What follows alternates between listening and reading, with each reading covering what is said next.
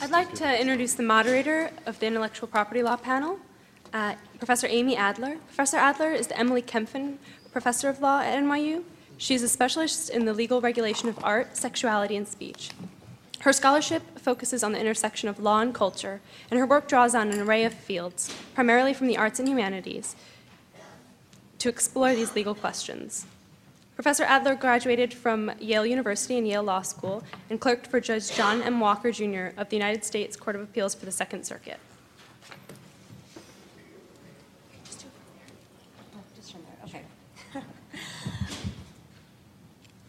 So um, we have three spectacular panelists, and our first is Stephan Kinsella, whom you've already heard from today once in the questioning. He's a registered patent attorney and general counsel for Applied Optoelectronics, Inc. A former partner with Duane Morris, he has prosecuted hundreds of patent applications for high tech clients, including Intel, GE, and others. He is a senior fellow of the Ludwig von Mises Institute, editor of Liter- Libertarian Papers, and director of the Center for Study of Innovative Freedom and he's published numerous articles and books on intellectual property law, international law, and on the application of libertarian principles to legal topics. And just two titles International Investment, Political Risk and Dispute Resolution, a Practitioner's Guide, and Against Intellectual Property. Um, Stephan.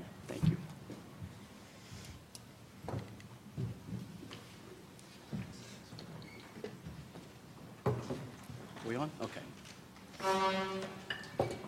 All right.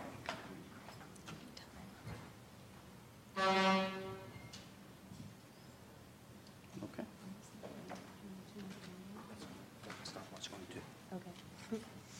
Okay, um, it's nice to be here. Um, as Amy mentioned, I am a practicing patent attorney. I'm also a libertarian, and I'm the only uh, non-law professor, I think, here, although I do teach uh, at Mises Academy some courses. So um, I have a little bit of teaching experience. Um, what I would like to do is, in the 20 minutes allotted to me, um, give an overview of, you know, I've been practicing for patent law for 18 years, and I've, over this time I've developed my current views. And so I would like to just basically give the, the overview of what, excuse me, I think the libertarian take on patents and copyrights are. So it's important to start with the origins of IP. Because there's a lot of uh, uh, ignorance about how patent and copyright law came to be. Basically, the origin is in favoritism and control by the crown. Um, uh, there's a, a, good study by um, Eric Johnson. It's a draft paper, and I won't, I won't read the quote, but um, um and I can, I'm going to post this, these slides later. There's hyperlinks here to a lot of these articles. Uh, so copyright came about when Queen Mary created the Stationers Company in 1557 uh, in order basically to control thought, to control what the printing press uh, was going to be used for. So it was clearly designed originally for censorship purposes. Uh, when the charter expired, the publishers then asked, to, you know, hey, we kind of like having this monopoly over what books get to be published. So they asked uh, Parliament to pass a statute, but Parliament wasn't so disposed to give a monopoly to the publishers. They gave it to the authors instead in the Statute of Anne in 1710. And one reason the authors were happy to excuse me, have this, uh, and also in, uh, in, other countries of Europe where similar laws were being passed, was it, in a way freed them from the censorship of the state. Now they had the right to copy their own works. So it wasn't necessarily the same uh, current attitude about I have a copyright in this novel and I can you know, sue you if you, if, you, uh, if you copy it without my permission. It was more to extract their own works from the control of the state. Now, as for patents, uh, the English Parliament enacted the Statute of Monopolies in 1624, one of the first uh, uh, modern uh, patent statutes. And it was a reaction against the practice of monarchs issuing letters patent, uh, which granted monopolies to court favorites in goods or businesses which had long been enjoyed by the public. Um, and some, some no- notorious examples would include Sir Francis Drake, who was a notorious, uh, he was called a privateer, but he was really a pirate, um, who was given a letter patent in 1587. So this is an example of where patents granted by the state uh, actually did cause piracy, but um, not the kind of piracy we have now, uh, which is just file sharing.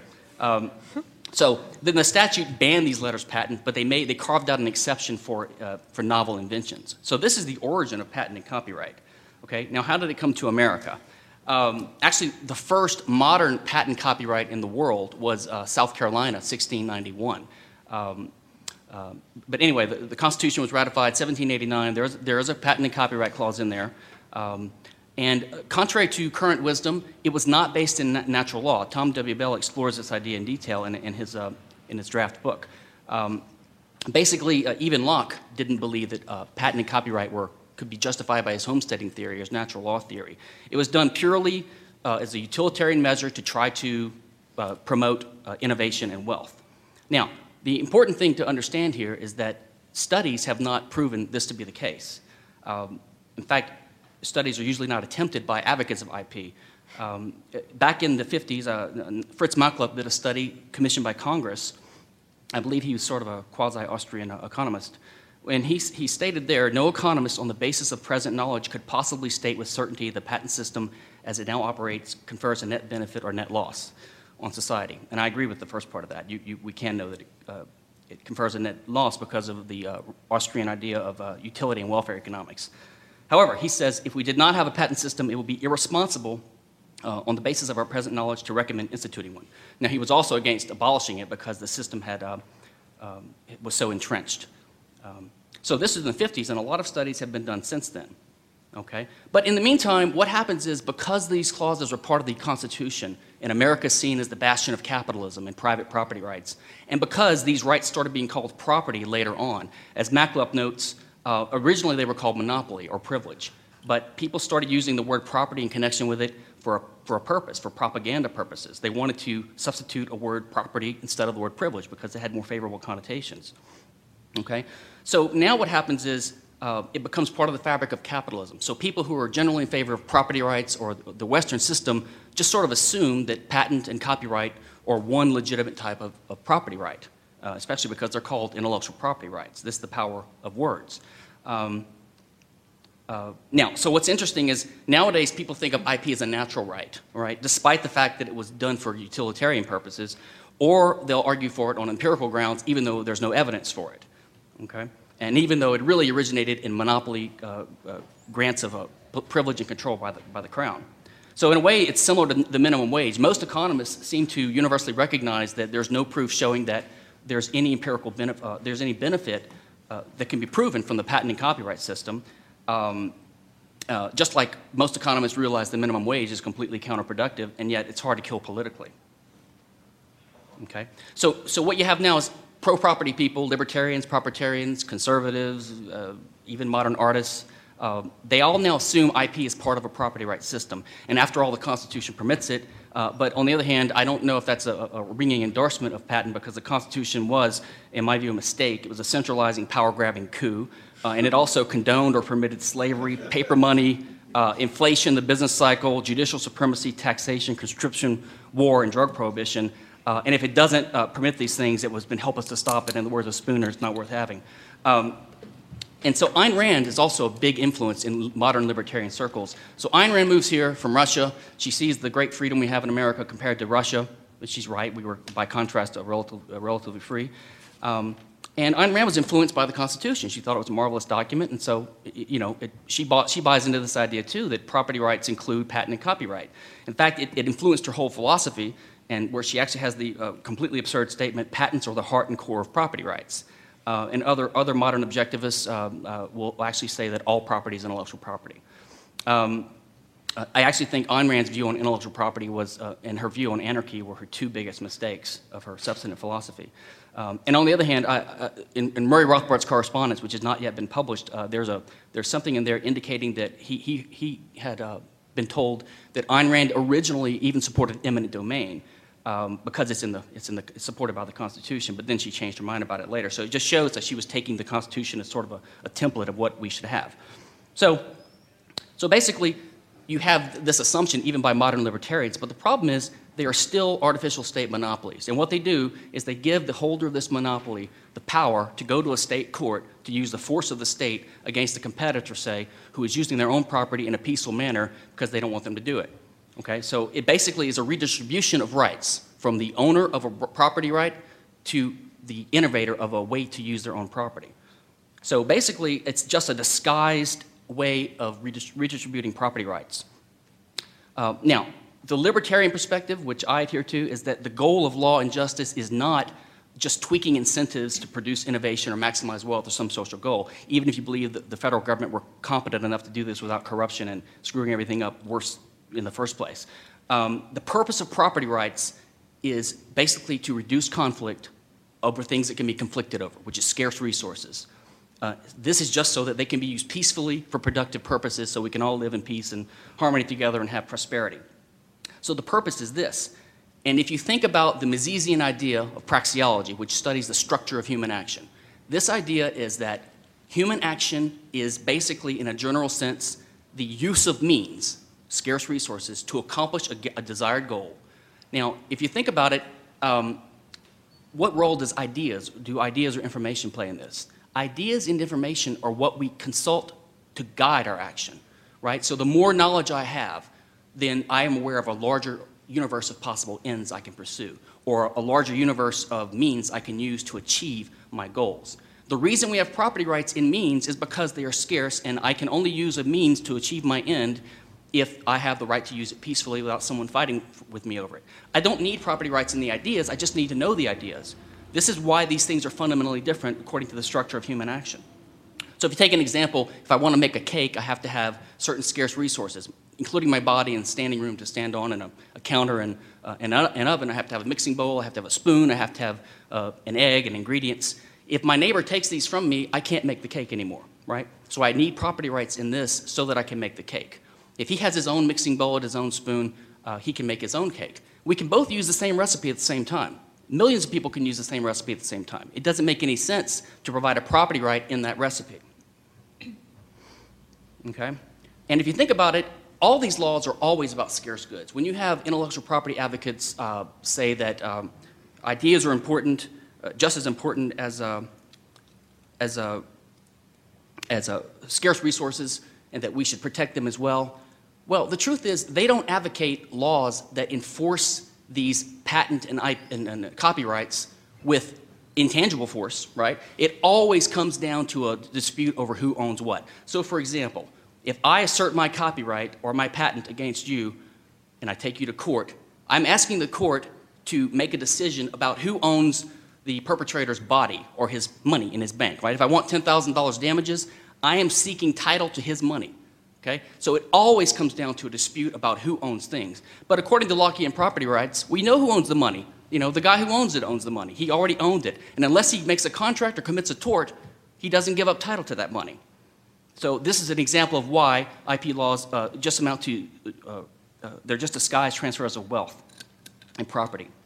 Okay? Um, so basically, the problem with intellectual property, it is a way, it's a way of undermining property rights. It undercuts the Lockean homesteading rule. Uh, so this is the reason why propertarians, or at least some of us libertarians, are anti-intellectual property for the same reason that we're against taxation and redistribution, because these are all invasions of property rights. Okay. Now, uh, uh, another way, helpful way to think about this is to consider what the free market does. We live in a world of scarcity right? It's maybe not easy to, to, to live and survive and to create things that, so we can uh, get food and housing and clothing and other material goods we need. But the free market serves to unleash human energy and to allow us to cooperate with the division of labor, uh, et cetera, to produce abundance in the, fat, in, in, in the face of scarcity, right? So we, are dealt with a world of limited things, and yet the free market is always trying to uh, create more goods, right? In a way, it's trying to fight scarcity. But luckily, the body of human knowledge is already non scarce. It's already infinitely reproducible. It grows with every generation, which is one reason we have more productivity uh, and progress in society because the body of human knowledge grows, is added to, and is transmitted to the next generation. People can dip into it, learn from it, use these ideas as recipes to achieve their ends or to realize more ends that can be created. This is why it's so important to learn and to emulate. And the free market is built upon the idea of emulation, right? This is what competition is. You see uh, a competitor doing something that the customers like, and you start doing what he's doing, or you do it better, or you, you, you tweak it, or you do half as well and sell it at a cheaper price. This is how the market works. Consumers are benefited when there's competition, when there's emulation, and when there's learning, and we're all enriched by it. So to artificially impose scarcity on knowledge is suicidal because it's trying to artificially hamper one of the two key aspects of successful human action. The free market is trying to overcome scarcity with real goods. Why would we impose scarcity on ideas? And by the way, uh, advocates of IP explicitly admit that the goal of IP is to restrict the flow of information. They explicitly admit this.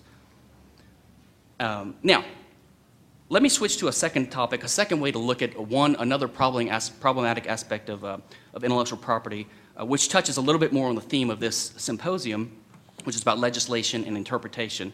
Uh, there's a really fascinating uh, uh, series of uh, sort of debates back in the 1800s. Uh, there was a guy named David Dudley Field who wanted to codify New York's common law, so, similar to the, the way that the, the law in the civil law states like Louisiana in America or, or the civil, civil law countries in Europe. Um, codify their law into a legislated code, which is the sole or supreme source of law. So he wanted to do this, and James Carter was commissioned by the New York Bar to write um, a defense, uh, to write a critique of this. And Carter was a strong advocate of the common law. And the common law, remember, is the decentralized way of making law. You have judges, right, who hear disputes and they make rules. And this way, the common law grows. So, by the way, did the Roman law, which was a largely a decentralized legal system as well. So, uh, even though the, the civil law, this is a, a, legal matter, the civil law, like in Louisiana, France, um, really is, is, is the descendant of the Roman law in terms of its content.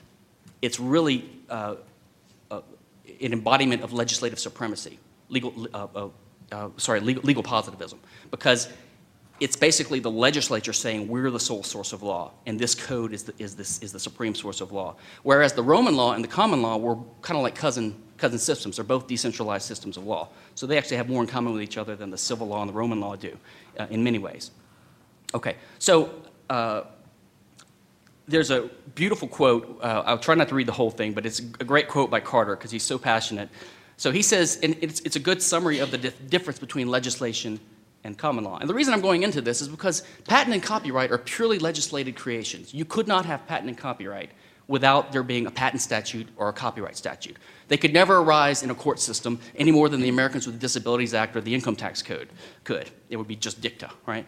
So, uh, so the problem I'm trying to establish here is show why legislation is not only not the best way of making law, it's not a legitimate way of making law at all. This is even if you're not an anarchist, as I am, uh, but even if you're just an anarchist libertarian, uh, you, you, still shouldn't want uh, there to be um, uh, legislation as, the, as, as a way of making law at all. The only legislation I would support would be legislation shutting down the federal government.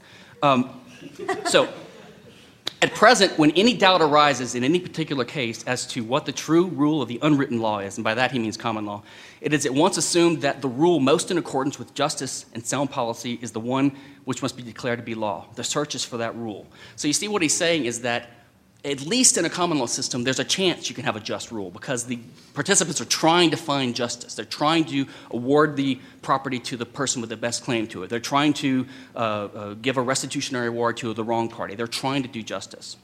They might make mistakes, but at least there's a possibility because that's what it's about.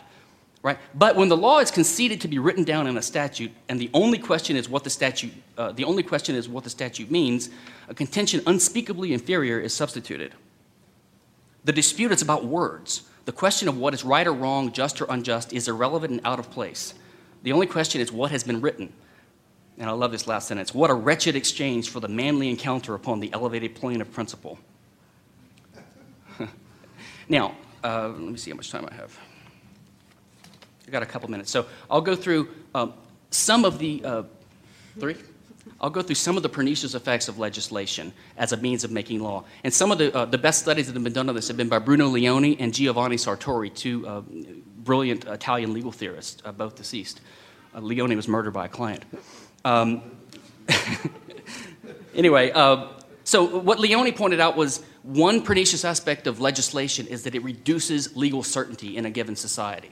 And the reason is because, the, you know, it's sort of like that bumper sticker, no man's property is safe when the Congress is in session right? Because the Congress can change the law by decree the next day at any time. In fact, we see this right now with, say, banks and mortgages because, you know, they don't know if Congress is going to all of a sudden come in and, and pr- prohibit foreclosures of mortgages, ru- ruining the certainty or the ability to count on the property right of the mortgage. So now you're not going to loan prop. You know, it, this is just a current modern example. But the point is, legislation, if that takes over as the key source of uh, the key way of making law, then you have more uncertainty in society. And many studies have been done that show tons of pernicious effects of uncertainty. It uh, raises time preference, causes crime, um, causes parties to uh, resort to inefficient practices to get around the uncertainty, et cetera.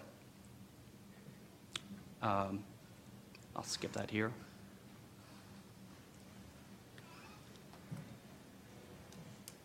Okay, now, one other thing is, the more, and so you have the situation where today, even libertarians, everyone nowadays thinks of law as the law is what's on the law books. You'll hear this all the time, what's on the law books, right? So uh, they think of law as being made by the government. So that's a legal positivistic mentality. So it kind of cuts the connection between law and justice.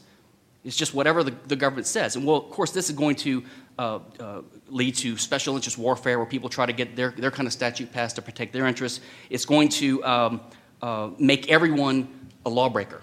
There are so many laws because you'll have a proliferation of laws like we have now. Uh, we're all lawbreakers, all of us. We're all criminals.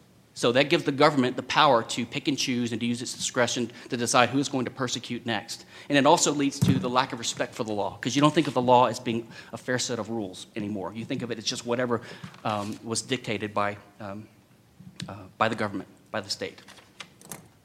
And uh, I will stop there. Thank you very much.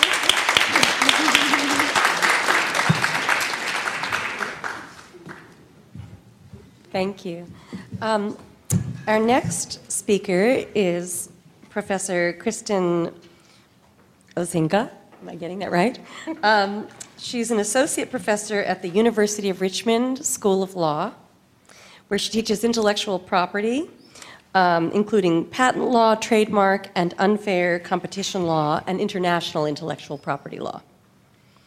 She has a degree in biomedical engineering from the University of Iowa, a master's in, in, in electrical engineering from Southern Illinois, and a JD from University of Illinois College of Law, where she graduated magna cum laude in Order of the Coif.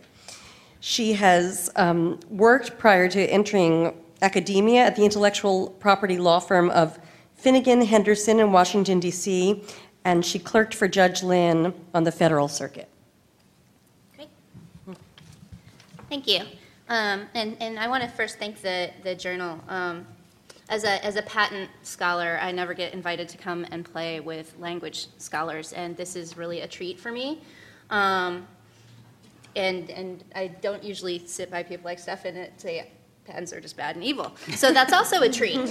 Um, so this is this is this is just exciting all around for me. But what I want to talk about is um, how do we interpret the words of patents? Um, because I think that there's there's a a lot of um, chatter about it in the patent world, and I think what we are desperately missing out on is is the the work of the the language folks, the linguistics folks, um, that would really assist us as patent people in understanding. And so, what I um, have started doing in my career for the last um, five years or so is stealing what they do and trying to put it into patent law, um, and with, with varying levels of success. So, I'm going to talk to you about that today.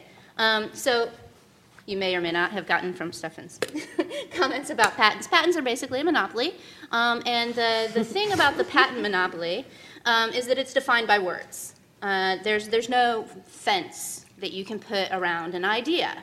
The only way that you can define your idea um, and, and carve it off from the rest of the world is, is to use words.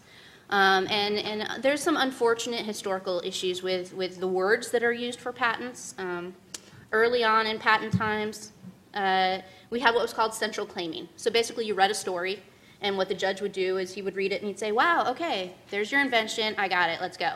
Uh, that, that made it hard, though. It made it hard for the judge to read a big, long description of what was going on and say, oh, that's what's good about yours.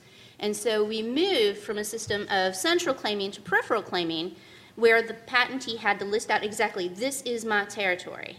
Um, and unfortunately, when the patent system changed to be that way, it's one sentence. You have one sentence that says, I claim a chair that has four legs and a seat and a back and a cushion and a whatever, period.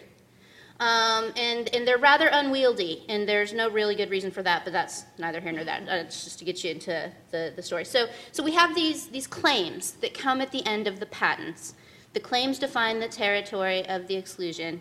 Um, the claims are very hard to read, and not simply because they're one sentence. Um, and so the problem is the interpretation of these claims.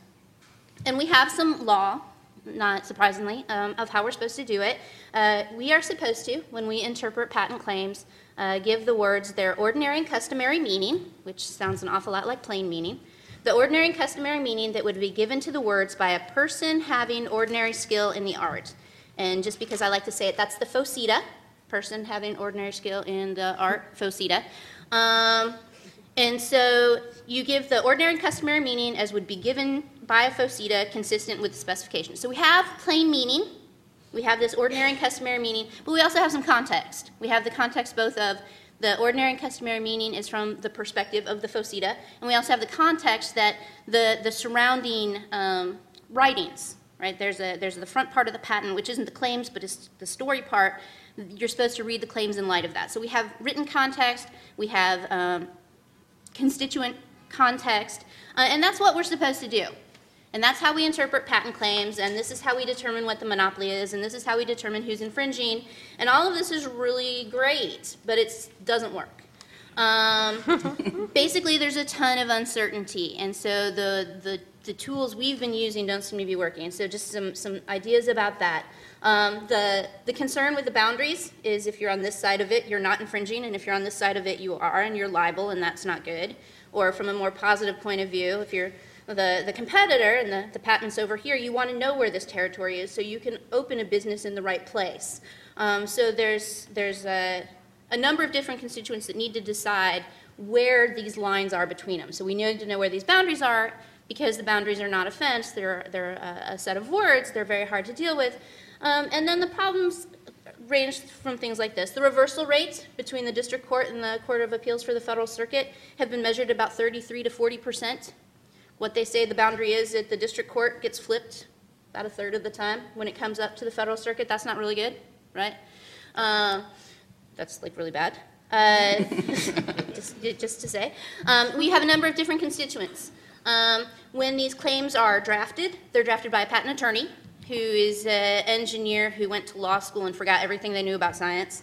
They're drafted based on information given to them by the inventor who knows nothing about law but knows an awful lot about the science. They're read by judges that don't know anything. um, and so when these are drafted, they're being drafted and read and written by all different sorts of parties that aren't coming to it with that same shared background that, that you heard about this morning. So I want to talk more about that, but that's another problem.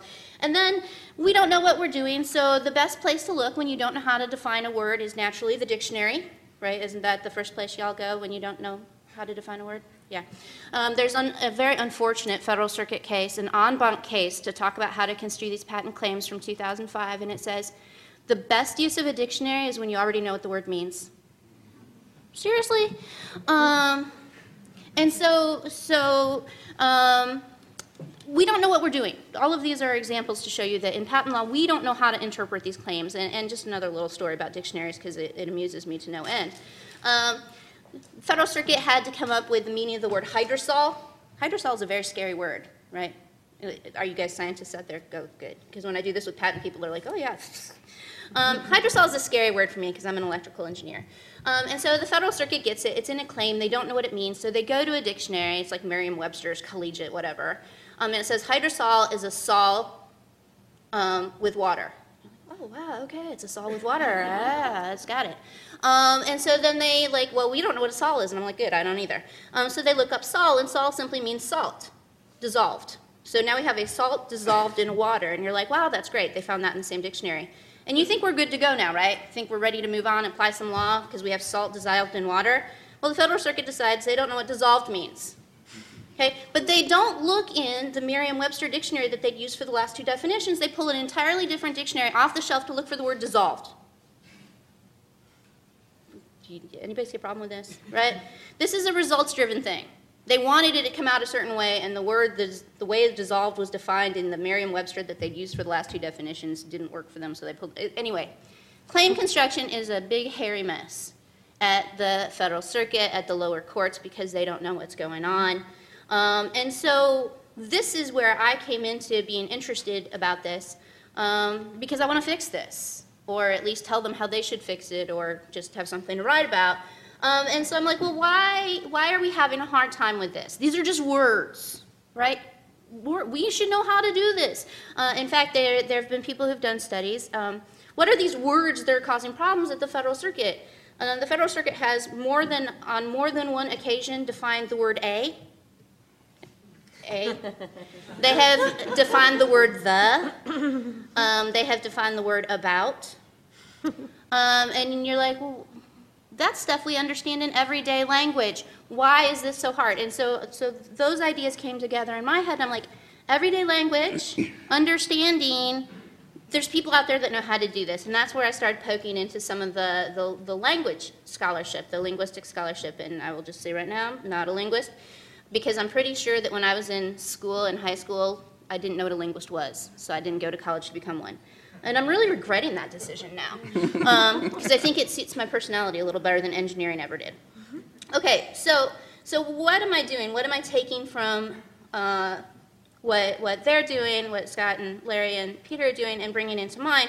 And I, I do want to say, I saw the panel for this morning, and I'm like, wow, I've cited all of you like 800 times, and that's really exciting to me. So just. Um, just made me happy to see you all here.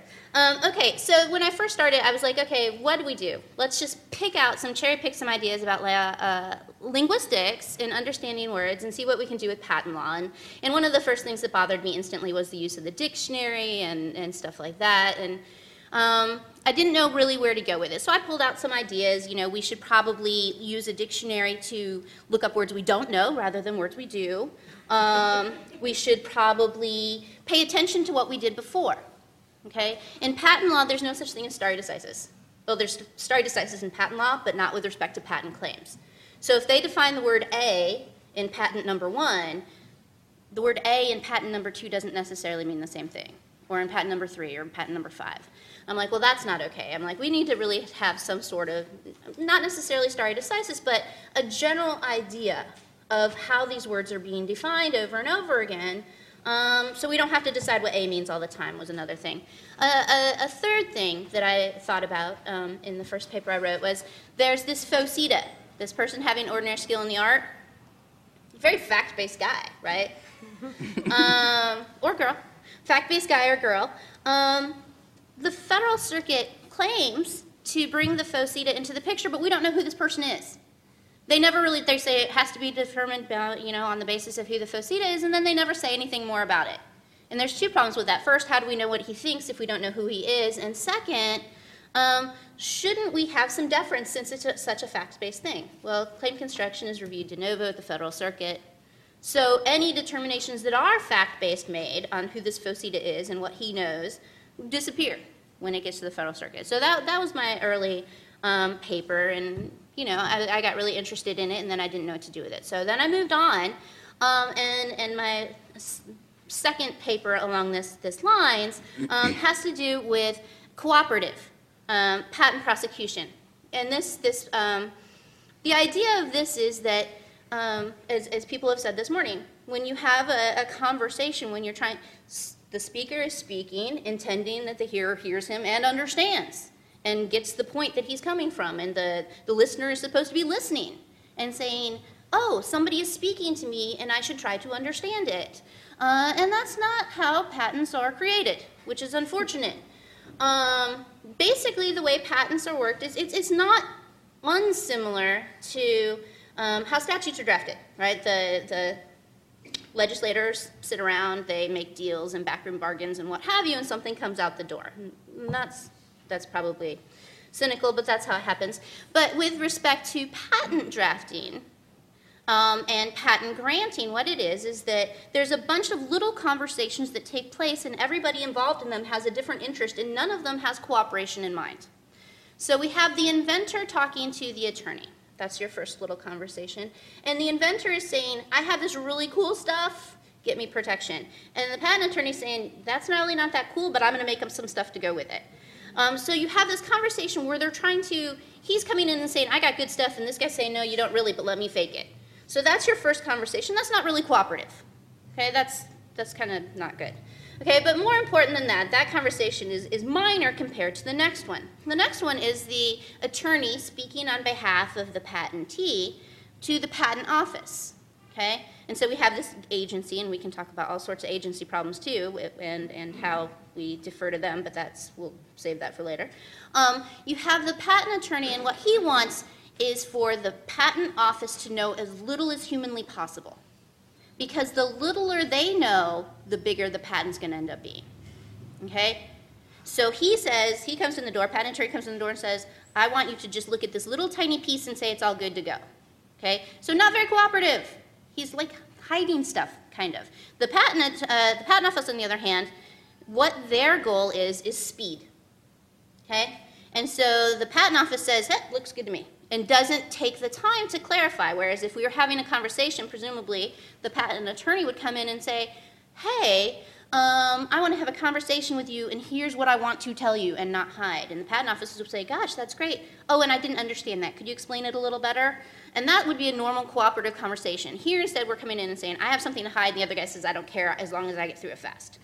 Um, and then the last part of the conversation is very, very similar to um, statutes, is the idea that the statute is speaking, or the patent is speaking, and saying, this is my territory. And very similar to a, a statute, there's no ability to question it.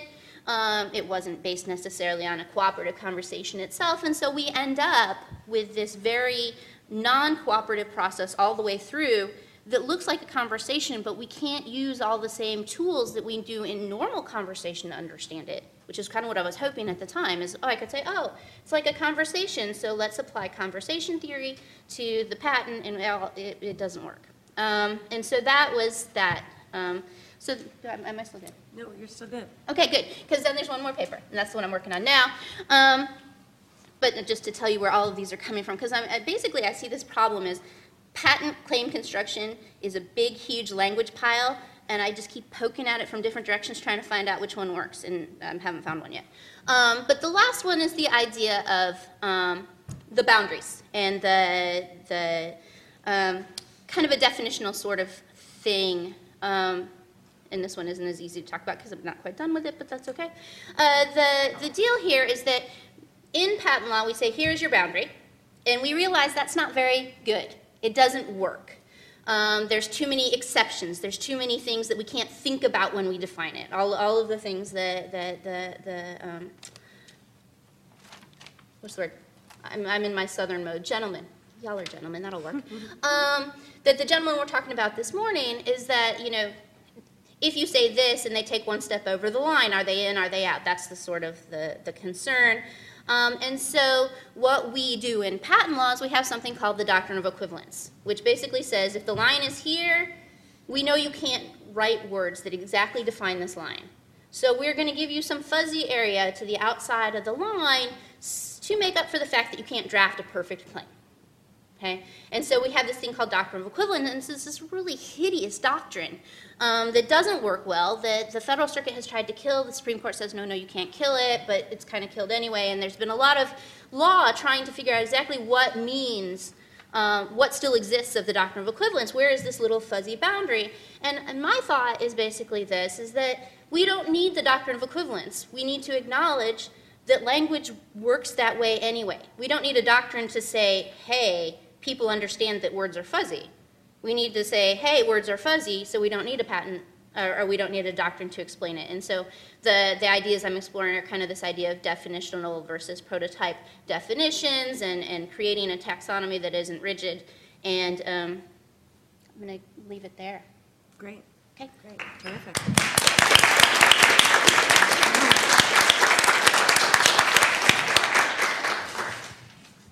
Our last panelist is Professor Barton Beebe, who has been on the faculty of NYU as a professor of law since the fall of 2009. And his scholarship focuses on the doctrinal, empirical, and cultural analysis of intellectual property law. And I have to editorialize for a minute because I've read a lot of his scholarship, and it's so fascinating, and I commend it to you. Um, prior to joining our faculty, Professor Beebe taught at uh, Cardozo Law School, where he won the award for Best Professor in 2007. He visited at Stanford. He has served as a special master in Louis Vuitton Malletier versus Dooney and Bourke in the Southern District.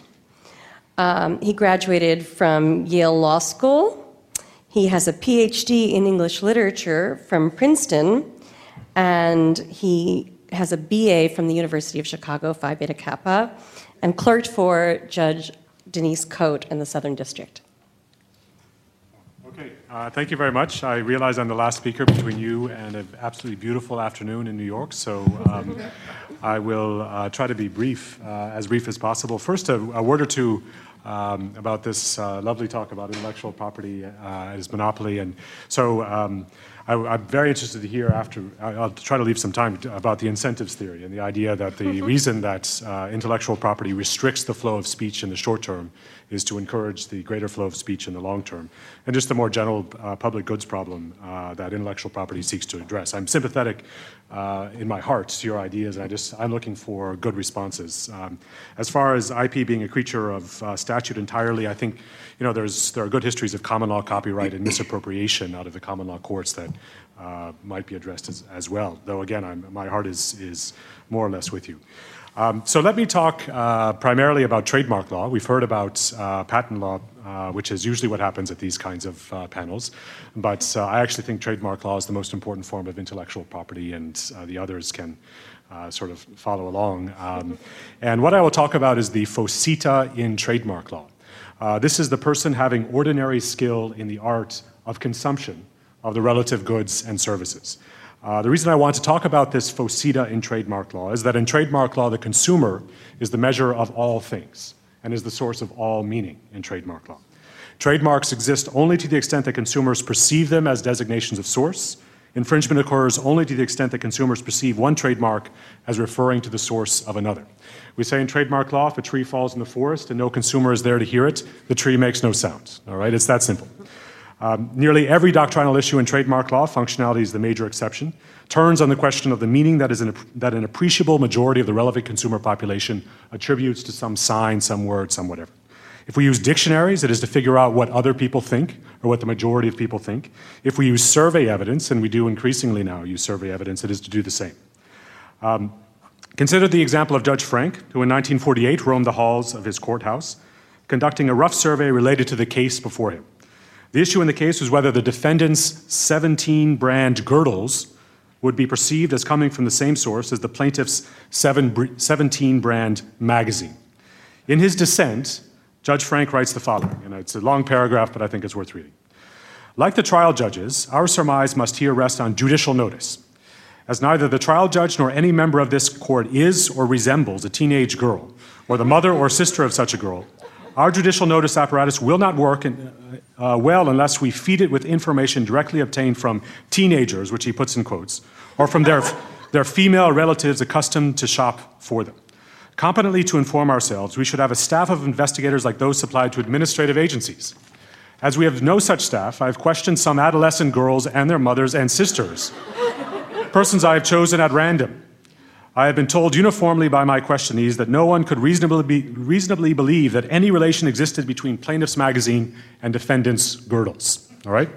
So, the problem with trademark laws, uh, use of the PHOSITA like figure to establish meaning, is that, well, judges have to roam courthouse hallways or now rely on survey, uh, survey experts of um, dubious honor, some of them, uh, to figure out what the person having ordinary skill in the art of the consumption of the relevant goods actually thinks uh, about the trademarks at issue.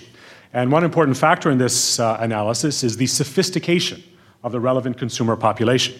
So, in order to determine meaning uh, in trademark law, we cannot just think of the general consumer in the American population.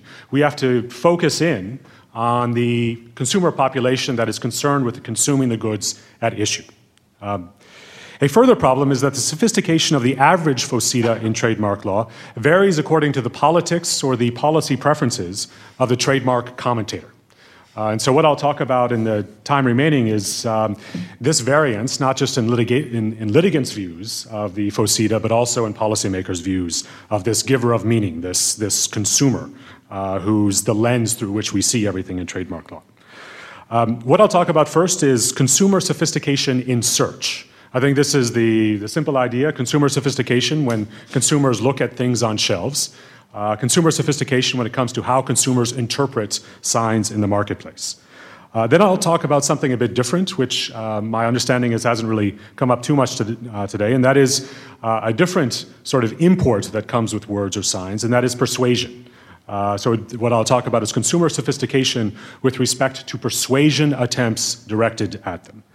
Um, because in trademark law, when we talk about meaning, we don't simply mean to refer to the semantic content of some sign. We're not talking about mathematical formulas.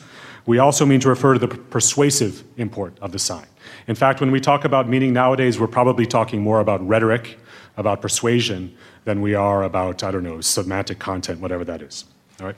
So first, uh, a word or two about search sophistication, about the sophistication of the people upon whom we rely as sources of meaning in trademark law. It is an irony in trademark law that the plaintiff is often placed in the strange position of arguing that its consumers are, well, fools, uh, easily confused, uh, and that the goods that the plaintiff is selling to these people are rather commonplace and not really worthy of much analysis or attention in the uh, marketplace. Meanwhile, the defendant argues to the court that the plaintiff's consumers are actually quite sophisticated people. Uh, after all, look at, the, look at the plaintiff's products that they're buying, and that the plaintiff's products are quite exceptional. This is because in trademark law, the scope of protection accorded to a trademark is inversely related to the degree of consumer sophistication that is attributed to the relevant consumer population. Um, more consumer sophistication results in a lesser scope of protection less sophistication in a greater scope of protection. Let me give you some examples that make this very clear. These are extreme examples, but they, they, they make the case clear. Uh, First Circuit case involving the mark Astra. Two companies used exactly the same trademark, ASTRA, uh, on medical equipment. And the court wrote that the decision to buy a machine worth thousands of dollars is obviously not done on an impulse and involves a careful consideration of the reliability and dependability of the manufacturer and seller of the product, therefore, no confusion. Two companies can use exactly the same mark on more or less the same goods, but because we're dealing with highly sophisticated consumers, no problem. This is my even favorite. My trademark students have already heard about this. The recent Canadian case that dealt with two marks, both for the same services, and both marks were essentially the letter A. Just the letter A. One was stylized in one way, the, otherwise the other mark was stylized in a slightly different way. Court wrote, all of the plaintiff's experts acknowledged in cross examination that the relevant consumers would not be confused into purchasing the wrong nuclear reactor by, the sim- by the similarity of the marks. Um, elsewhere in the opinion, um, and I hope these aren't just cheap jokes. This is the, you know, this is our source of meaning in trademark law, Is it really relies on not on the judge, uh, not even really on the jury, but on this population of people out there, the, the, the reader's response. In this case, the court declined to apply the quote moron in a hurry test. That's a test we refer to in, in uh, trademark law. And this is lovely. This Canadian court wrote In this industry, the fact that Homer Simpson may be confused is insufficient to find confusion. All right? So that's one side. At the one extreme, we, we, we interpret meaning through the lens, through the eyes of extremely sophisticated consumers who are not easily confused by anything um, and who don't even need to consult or would need to consult the dictionary because they know every word uh, in the language. Uh, on the other extreme, uh, we have a case like uh, in the Northern District of California uh, dealing with uh, wine consumers, and it found, as a matter of apparently judicial notice, that American wine consumers are highly unsophisticated, at least outside the borders of uh, San Francisco Bay, with respect to wine. Then we have out of the Southern District of New York, a lovely case in which the court observed, sort of along, you know, in passing, even if some of the prospective purchasers of the champagne are from low income groups, and are therefore less sophisticated shoppers than wealthier purchasers, and the court continued, uh, therefore attributing this uh, later court took issue with this and said actually poor people, they, you know, they, they might be more sophistic, sophisticated because they can't just throw their money around in anything they want, like Dom Perignon champagne, which was at issue in this case. So, um, so there is, uh, there is this, this spectrum, and there's a limit to this spectrum, uh, which I think, again, you know, it's interesting how courts try to come to terms with the limits of human comprehension in, in, in trying to attribute meaning to objects in the marketplace. Courts will say in these lovely phrases, you know, um, you know, defendant, a plaintiff has walked, has come before us with evidence of maybe 5% confusion. Uh, they've shown some people are confused, anecdotal evidence, but, quote, befuddlement is part of the human condition, unquote. We, another quote, some people are always confused, you know? Look, you know, um, so we won't find uh, confusion in this case. Uh, instead, in our, in our hermeneutics or whatever you want to call it, in our interpretation, we will look for the average con- consumer. Um, So, so far, so good. I think you get the, imp- the idea of this spectrum of sophistication in the relevant consumer population when we are litigating a case. Now, let me talk about trademark commentary. So, uh, trademark uh, professors are notorious for not really being at one with the trademark bar because we tend to be hostile to trademark protection. Uh, and one thing that we often complain about is the level of sophistication that is typically attributed to the PHOSITA in trademark law. And we say that you know things like courts seem to assume that that uh, consumers are quote presumptive idiots unquote, or Pavlovian fools is another phrase. And we tend to argue that consumers are actually much more sophisticated. We do this in order to support the argument that the scope of protection given to trademarks should narrow significantly. Uh, meanwhile, apologists for trademark protection, just as uh, uh, plaintiffs would in trademark cases, tend to argue that, you know, in general, trademark that consumers are in a hurry, they've got other things to think about, they're not going to attribute that much uh, uh, care to their purchasing decisions. This is to support the expansion of scope in trademark law. Um, now, let me complicate things a bit and turn to the issue of persuasion and persuasion sophistication, and propose to you that we can say there is also a spectrum of persuasion sophistication among a relevant consumer population, and that this spectrum has important implications for trademark law and ultimately for how we view this, this interpreter, this interpretive population. The sophistication of this population, and ultimately what our political commitments are with respect to democracy and voting and all of this other stuff. So, um, what I will take advantage of is the concept of persuasion sophistication. This is based on various marketing literature, and the, the uh, idea here, I think, at, at, at one level is very straightforward. The idea is that consumers employ persuasion heuristics or schema that enable them to cope with marketplace persuasion. Uh, so you see the hard sell on TV, and you see through it. You, you know what the uh, beer companies are up to with the way they advertise. You think it's ridiculous, and it has no effect on you. That's sort of, you know. Um, we see references to persuasion sophistication in the case law, but this is typically from cases in the 1950s and 1960s when judges would actually volunteer that they were hostile to trademark protection. Now judges are much less uh, likely to do so. What we see much more often is references to persuasion sophistication in the trademark commentary. Here, trademark restrictionists, uh, like most trademark uh, professors in the academy, rail against trademark protection because they say it facilitates marketplace persuasion, which is bad. Uh, one of the first great professors to do this was Ralph Brown, um, the late dean of sort of the restrictionists, who uh, listed consumers' sales resistance, his phrase, a compound of realism, skepticism, and apathy, uh, unquote, as one possible force that could counter advertising propaganda. He, that was his term, propaganda. But he set little store in sales resistance and suggested that consumers were essentially defenseless against persuasion attempts. On this basis, Brown argued that we should restrict the scope of trademark protection. Um, so uh, Brown said trademarks are deluding people, persuading them to buy things at higher prices than those things should actually be sold. So we should try to restrict the power of trademarks by restricting their scope of protection. So that's the restrictionist view with respect to persuasion, sophistication. Now, what about the apologist view? Uh, we can refer to Landes and Posner, who, as is their, their way, reject uh, this whole argument arguing the power of brand advertising to bamboozle the public and thereby promote monopoly has been rejected by economists. End of sentence, move on. All right? Thank you very much. All right? So uh, that's a little unfair. They, they deleted this particular phrase and when they republished the article and, and try to give a little more to it. But anyway, that's about as, how dismissive they are with respect to this argument. So um, there we have, I've discussed the restrictionist and apologist view with respect to uh, search sophistication and their view with respect to persuasion sophistication. Now there's a bit of a problem uh, where I want to bring these two views together. Um, the um, first consider trademark plaintiffs and apologists. All right, so plaintiffs in trademark cases and also members of the academy who argue in favor of trademark protection. They argue that consumers are generally not sophisticated in search. You may recall that they do so because this supports a broad scope of protection. So consumers are, you know, reasonably easily confused when they're looking through the supermarket for various things. At the same time, they argue that consumers are generally sophisticated in persuasion. Uh, no need to worry about trademark protection because it turns out consumers are not bamboozled by the hard sell on television. Uh, they can easily see through uh, this, all this advertising, no problems. Um, oh, but when they go into the store and look for the product, then they're, they're, you know, maybe they do have problems. Meanwhile, trademark defendants and restrictionists sort of argue the inverse. Restrictionists argue that consumers are generally sophisticated in search. Recall that the idea here is to suggest consumers are actually take good care, uh, they're not easily confused. Let's restrict the scope of trademark protection. At the same time, restrictionists argue that consumers are generally not sophisticated in persuasion. Consumers are easily bamboozled by the hard sell. Trademarks create artificial product differentiation. This is bad. People shouldn't buy Louis Vuitton purses because they're wasting their money on, you know, um, on uh, vanities. All of this stuff should be prevented by restricting the scope of trademarks uh, protection and, trade, and the power of trademarks.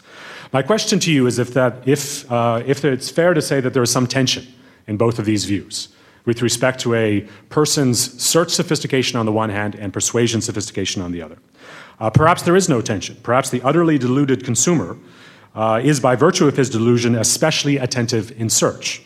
Uh, the idea here is that you care so much about the Gucci purse versus the Louis Vuitton purse or whatever else that you're especially careful when you walk into the store to buy one versus the other.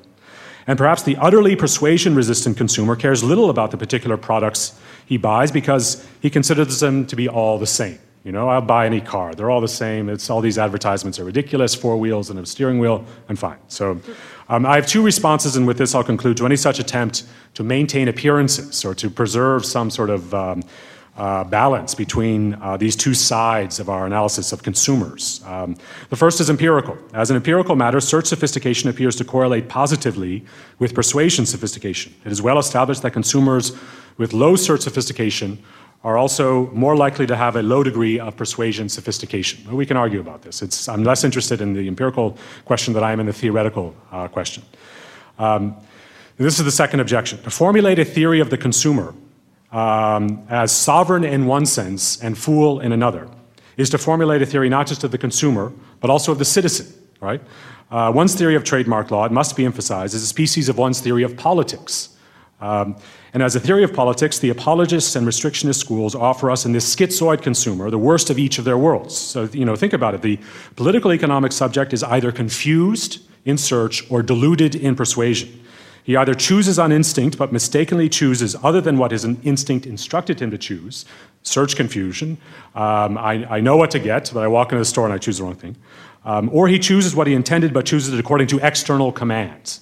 Uh, you know, I've lost control of my preferences because of all this advertising, but at least when I walk into the store, I know what I'm looking for and can find it. So, in either case, the subject may be said to have, yeah, lost control of the ends of his actions, to have lost his sovereignty. And the much larger argument goes to the whole issue of consumer sovereignty and individual sovereignty. This schizoid consumer simply cannot form the basis of a coherent politics, and it follows of a coherent theory uh, of uh, trademark law. Um, so I think I'll, uh, hopefully the, the plain meaning thing is, is sort of woven into that last paragraph, not enough, but in any event, hopefully um, the implications are, are clear.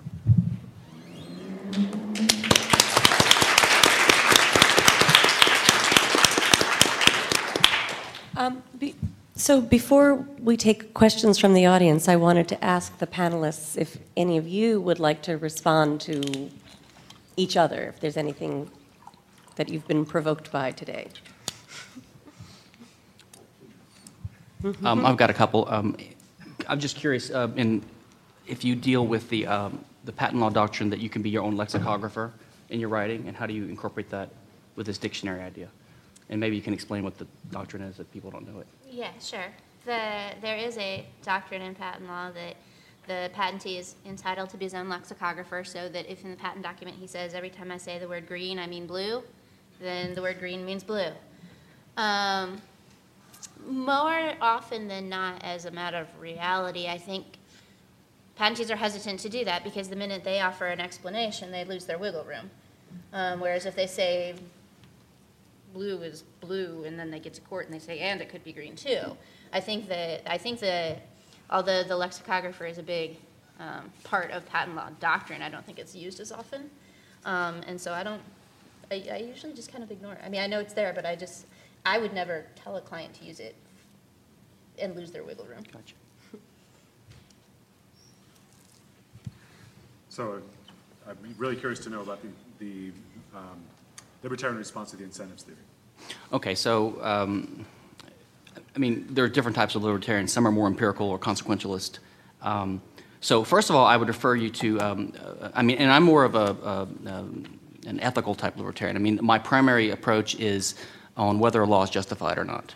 Um, For example, you know, uh, libertarians are opposed to antitrust law primarily because it violates the rights of companies to engage in collusion and price setting, uh, so long as they don't violate other people's property rights. Um, It's only a secondary sort of argument we would come up with, you know, the the empirical aspects of it and why antitrust law doesn't make much sense anyway. Um, uh, So I would refer you, number one, to the superb book by Michele Boldrin and uh, Michael Levine called Against Intellectual Monopoly. They're economists and they're very empirical and they give tons of uh, uh, great uh, case studies. There's a great chapter on pharmaceutical patents, which people usually hold up as the, as the you know, the, the single clear example of why we need patent law. And they really do a great job of just eviscerating the entire argument, showing that empirically there is no evidence that patents actually uh, help the, the uh, pharmaceutical industry. Uh, now, my perspective would be, um, would be this. Uh, first of all, uh, all sellers have cost of exclusion to be able to, to be successful in the market. Um, and a good example that I, I, I give that I, I, I read in some other papers is the drive-in movie uh, industry, say in the 50s, um, uh, used to started out with these big loudspeakers. And of course, one problem with that, um, well, there's technical problems with it, but one problem is the free rider problem. So people could park on nearby hills and um, watch and hear the movie for free. So the, uh, the movie, uh, so they started installing these little speakers, which cost a lot of money to do that. So they came up with a creative cost of exclusion. And there's other, all businesses cost cost of, uh, face cost of exclusion. You have to have ushers and you have to have a ticket collector and a lock on your door to keep people from coming in and getting the service for free. So when you engage in an entrepreneurial en- endeavor, you have to use your creativity to try to find a way to make money, given the realistic cost of exclusion. And if the cost of exclusion are too high, don't engage in it. Now, for a sense of perspective, I would also say, imagine the pharmaceutical industry, even if the, um, the argument is right that um, that giving them a patent would help protect them from competition and help them uh, charge monopoly prices for a while and to um, make greater profits, enabling them to have um, uh, be able to do research on uh, drugs that might lose. Um, what we have is we have the federal government which taxes and regulates the hell out of companies and individuals, impoverishing everyone in society. So we're all probably, you know, 110 times, eight times uh, we would be eight, ten times richer easily if the government would just reduce itself back to you know 1921 size. Um, so you have this eight, this federal government that taxes companies, imposes pro-union legislation, minimum wage laws. Uh, uh, the FDA process itself, which drags things out, costs tons of money, and also prevents some drugs from coming to market that could save people's lives. So some people call it the Federal Death Agency, um, and and taxes these companies, double taxes corporations, and we want the same agency that is just killing these companies uh, to then pass, um, give them a monopoly privilege to let them make a little bit more money than they otherwise would make to make up for some of the depredations that same agency has done to them. I mean, it just makes no sense. It would be, make more sense to tell the government to back off and lower taxes rather than to give them a, a monopoly, uh, which can uh, clutter up the market. And not only that, uh, patents, as Kristen has, has mentioned, are just a complete mess. Um, uh, they don't, and, and the other party you didn't mention is, the, is just the public or competitors. They also don't know how to read these claims. They don't, they don't know what to make of them uh, half the time. So they know that they're stepping in a minefield, but they don't really know how to step around it uh, quite often. Um, so that would be my, my main response to that. Let me make one comment about your trademarks. I also believe trademarks should be abolished for the following reason. Um, the only legitimate function of trademark would be to stop fraud, but you can use fraud law for that. So the problem with trademark law is that number one, it's the wrong plaintiff, right? If you have a consumer who's uh, confused by a fraudulent use of another mark, the consumer should be the plaintiff, not the owner of the trademark. They're not harmed in a cognizable way. Um, uh, any more than you're harmed if your customers are quote stolen or your girlfriend is quote stolen. You don't have a right to your customer. You don't have a right to his money. He has a right to it. So that's one problem with trademark law. Number two, uh, the the wrong plaintiff, which is the owner, is suing quite often um, when there's not fraud. So, for example, when you buy a knockoff Rolex watch for $20 or a fake Louis Vuitton bag on the docks in Turkey for $17, um, you're not defrauded. You know it's a fake, and that's why you want it. You want the cheap fake. So the consumer's not defrauded, and the seller's not defrauding anyone, and yet he can still be sued. So that's another uh, problem with uh, trademark law. Not to mention the 1995 addition, the anti-dilution uh, provisions which are added to trademark law, which which permits uh, the owner of the trademark to sue people when there's no consumer confusion whatsoever, um, just because it might tarnish or dilute the value of their mark, which means you have a property right and value now when property is supposed to be property in the physical integrity of your scarce resources. So trademark law is completely confused, and there's tons of uh, horrible examples of trademark law, too. Trade secret law is problematic in that it, uh, injunctions can be used to enforce it, but other than that, trade secret law is not too bad. Um, so. So, uh, um, uh, so I'd like to invite the audience to ask questions. Our panel was supposed to end now, but the conveners have told me we have a little time for questions afterwards. So, yes.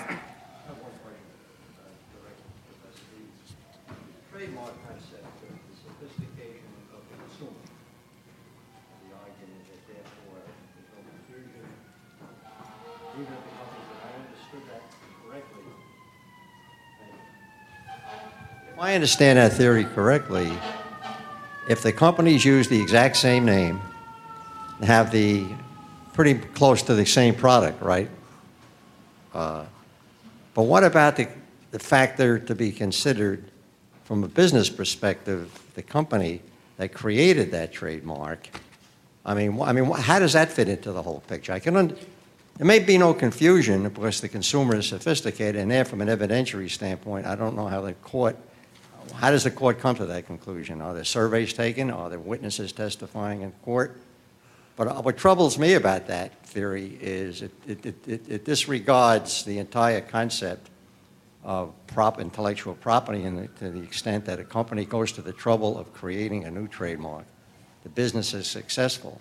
Somebody comes along and copies that, copies everything. And I, there's got to be some explanation here. Thank you. So the, um, let's see, the, in the, uh, what I think you, your comment might eventually be directed towards actually is the development of anti-dilution law in the US as well as in Europe and, and other jurisdictions.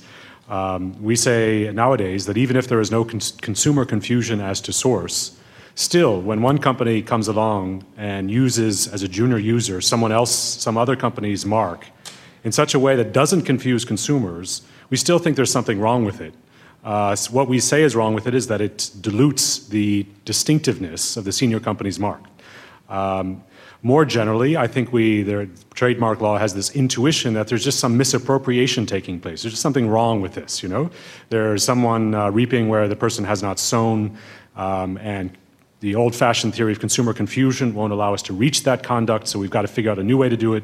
We've come up with this theory of dilution, uh, which I'm you know, suspicious of myself. I, I think it's an utterly coherent theory for the, the marketplace in which we live currently. And the, the, um, um, but that's, a, that's another, another story.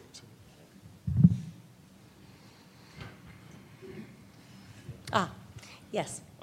Okay, uh, given that. Stick with the, uh, the mic. Okay. Oh, sorry. Mine's fast. Uh, Given that the term intellectual property doesn't really have a plain meaning, um, I, I notice that everybody is still using it.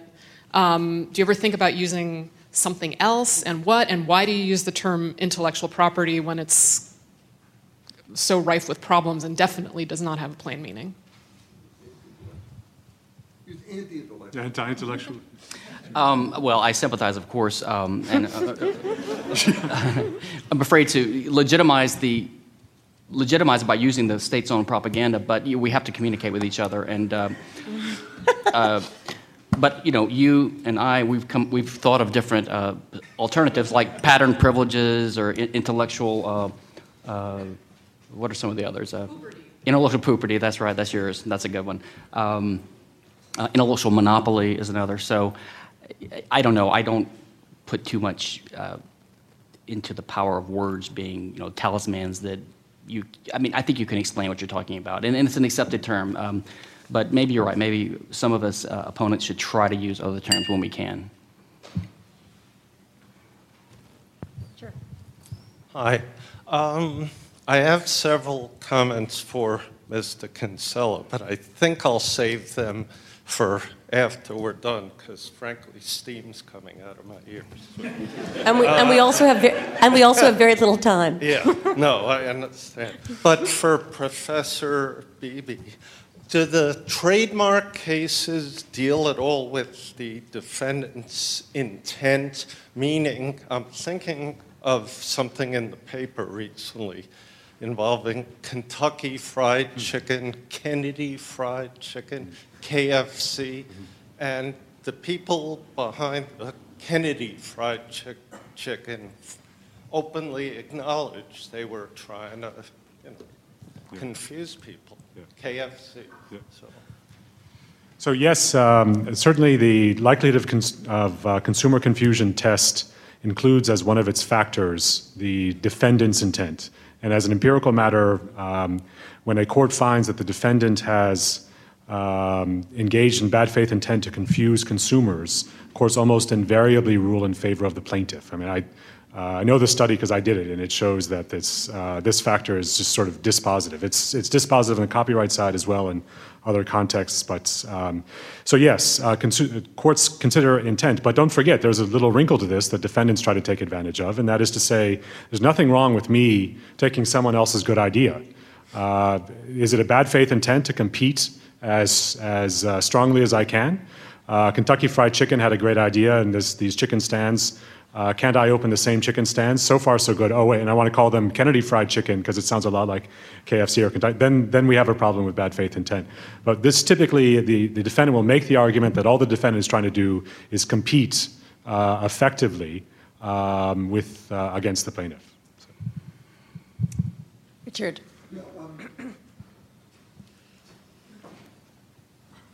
This is a question for all three of you in somewhat different ways, and it has two parts. The first part is to what extent, when we try to think of intellectual property as the proper intellectual foundation, as some variation on the Lockean theory, labor theory of value, saying, in effect, we can't internalize it in a particular good, as in the examples that he gave. And so what we have to do is to protect the labor by making sure that the outputs by others, in effect, respect it. And secondly, how does that theory apply to a tort which we haven't talked about, but which Barton sort of hinted at, which is the misappropriation tort under the INS case? So I'd like to hear your views on that. Okay. Um, so actually, I think that the, the, the, entire theory of labor has confused both economics and political theory. And uh, uh, so it's led to Marxism and Adam Smith's problems. And in, in, the field of law, it's also led to the uh, uh, to intellectual property and defamation law, things like this, and to the confusion about what property is and believing in property rights and the value of things instead of the things themselves. Um, so I think Locke actually made a mistake in his um, in his uh, argument. He he made an uh, overly metaphorical argument when he said you own yourself. True enough, if you mean by that you have the right to control who hits your body. Um, and therefore you own your labor.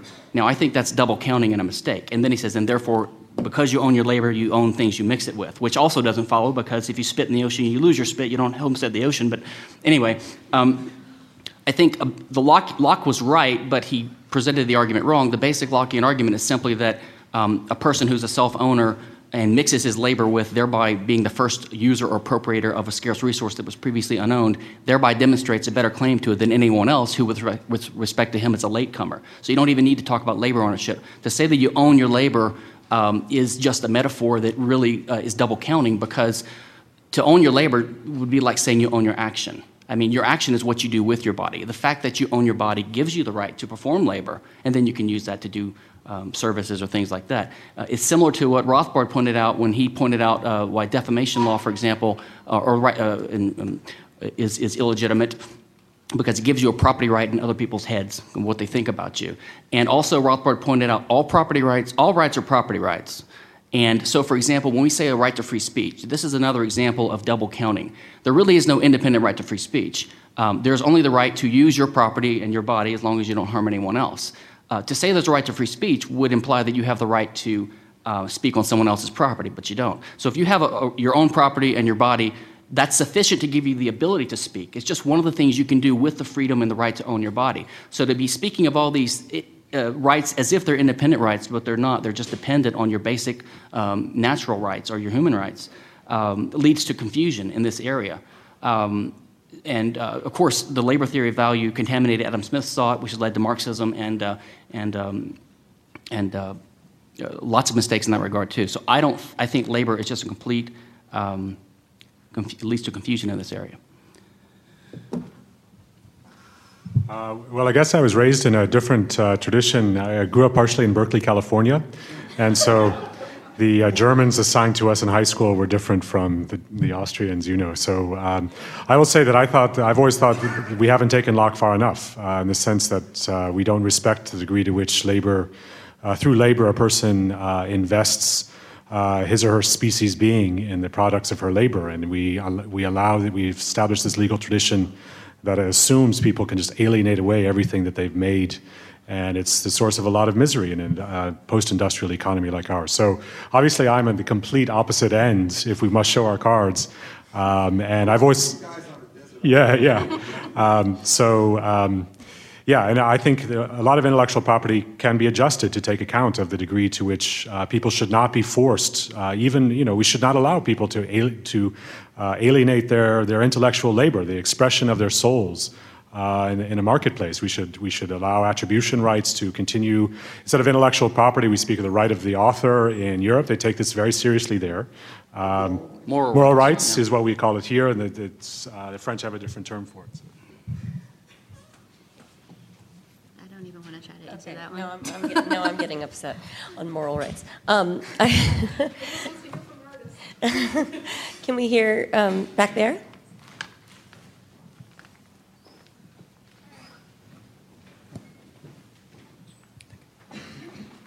Professor Kinsella, uh, would you call the so-called intellectual property uh, theft of uh, uh, legitimate property? Because uh, as you explain your paper, intellectual property violates the Homesteadian libertarian principle of, I mean, the, the legitimate owner is the, one, is the one who gets the physical property in the first place. Would you call it, would you call it theft? Yes. And uh, the reason, uh, imagine, a, a, imagine a neighborhood with a restrictive covenant. This is a situation where um, everyone owns their, their home, but they have signed a restrictive covenant, which basically makes everyone else in the neighborhood a partial co-owner of their house with them to the extent that they can say veto through certain procedural means certain uses, right? So my neighbors can veto my painting my house orange, okay, because it would be hideous and reduce value in the neighborhood, et cetera. But I, I entered into this agreement, so that's a type of, so a veto right like that is a type of ownership right, a type of co-ownership of my property. Now, this is what trademark, I'm sorry, copyright and uh, patent holders have. They basically have a state-enforced veto over other people's use of their own bodies and or um, of their property. And th- that, so when the, when the, when the right is assigned to a, a copyright or patent holder, they are basically given a partial co-ownership right of my property. And as I said, if, as long as you don't commit a tort or enter into an agreement with them to do this, then it hasn't been consented to, and it's a type of theft, yes. So unfortunately, I am told we are out of time. I know there are several people with questions, and I invite you to come up and talk to the panel if they're so willing. And thanks, everybody.